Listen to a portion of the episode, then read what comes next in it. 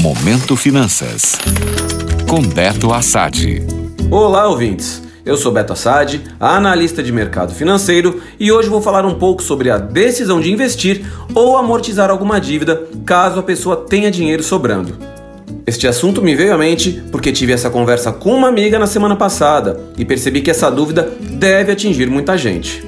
Essa amiga queria justamente saber se, com o dinheiro que ela tinha guardado há algum tempo, não valia a pena ela amortizar boa parte do financiamento do seu apartamento.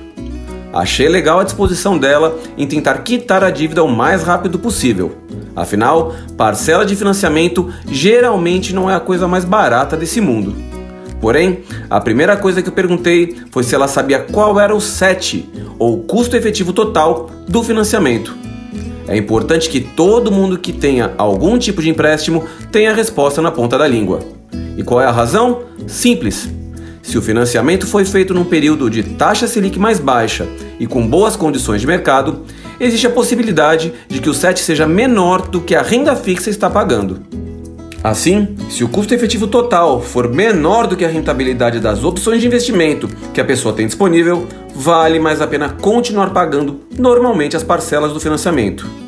Por outro lado, se o custo efetivo for maior do que os rendimentos oferecidos, será mais vantajoso amortizar a dívida. Vale lembrar que a rentabilidade da renda fixa muda conforme o momento econômico, e algo que é um bom negócio hoje pode deixar de ser no futuro. Logo, para cada momento que sobrar um dinheiro, a pessoa deve ver qual é a rentabilidade máxima que ela consegue naquele período e comparar com o custo mensal do seu financiamento. Isso será muito vantajoso para o bolso no longo prazo. Espero ter ajudado tanto a minha amiga quanto vocês. Gostou? Para saber mais sobre mercado financeiro, acesse o meu Instagram, arroba beto ponto assad. Até a próxima! Momento Finanças. Oferecimento...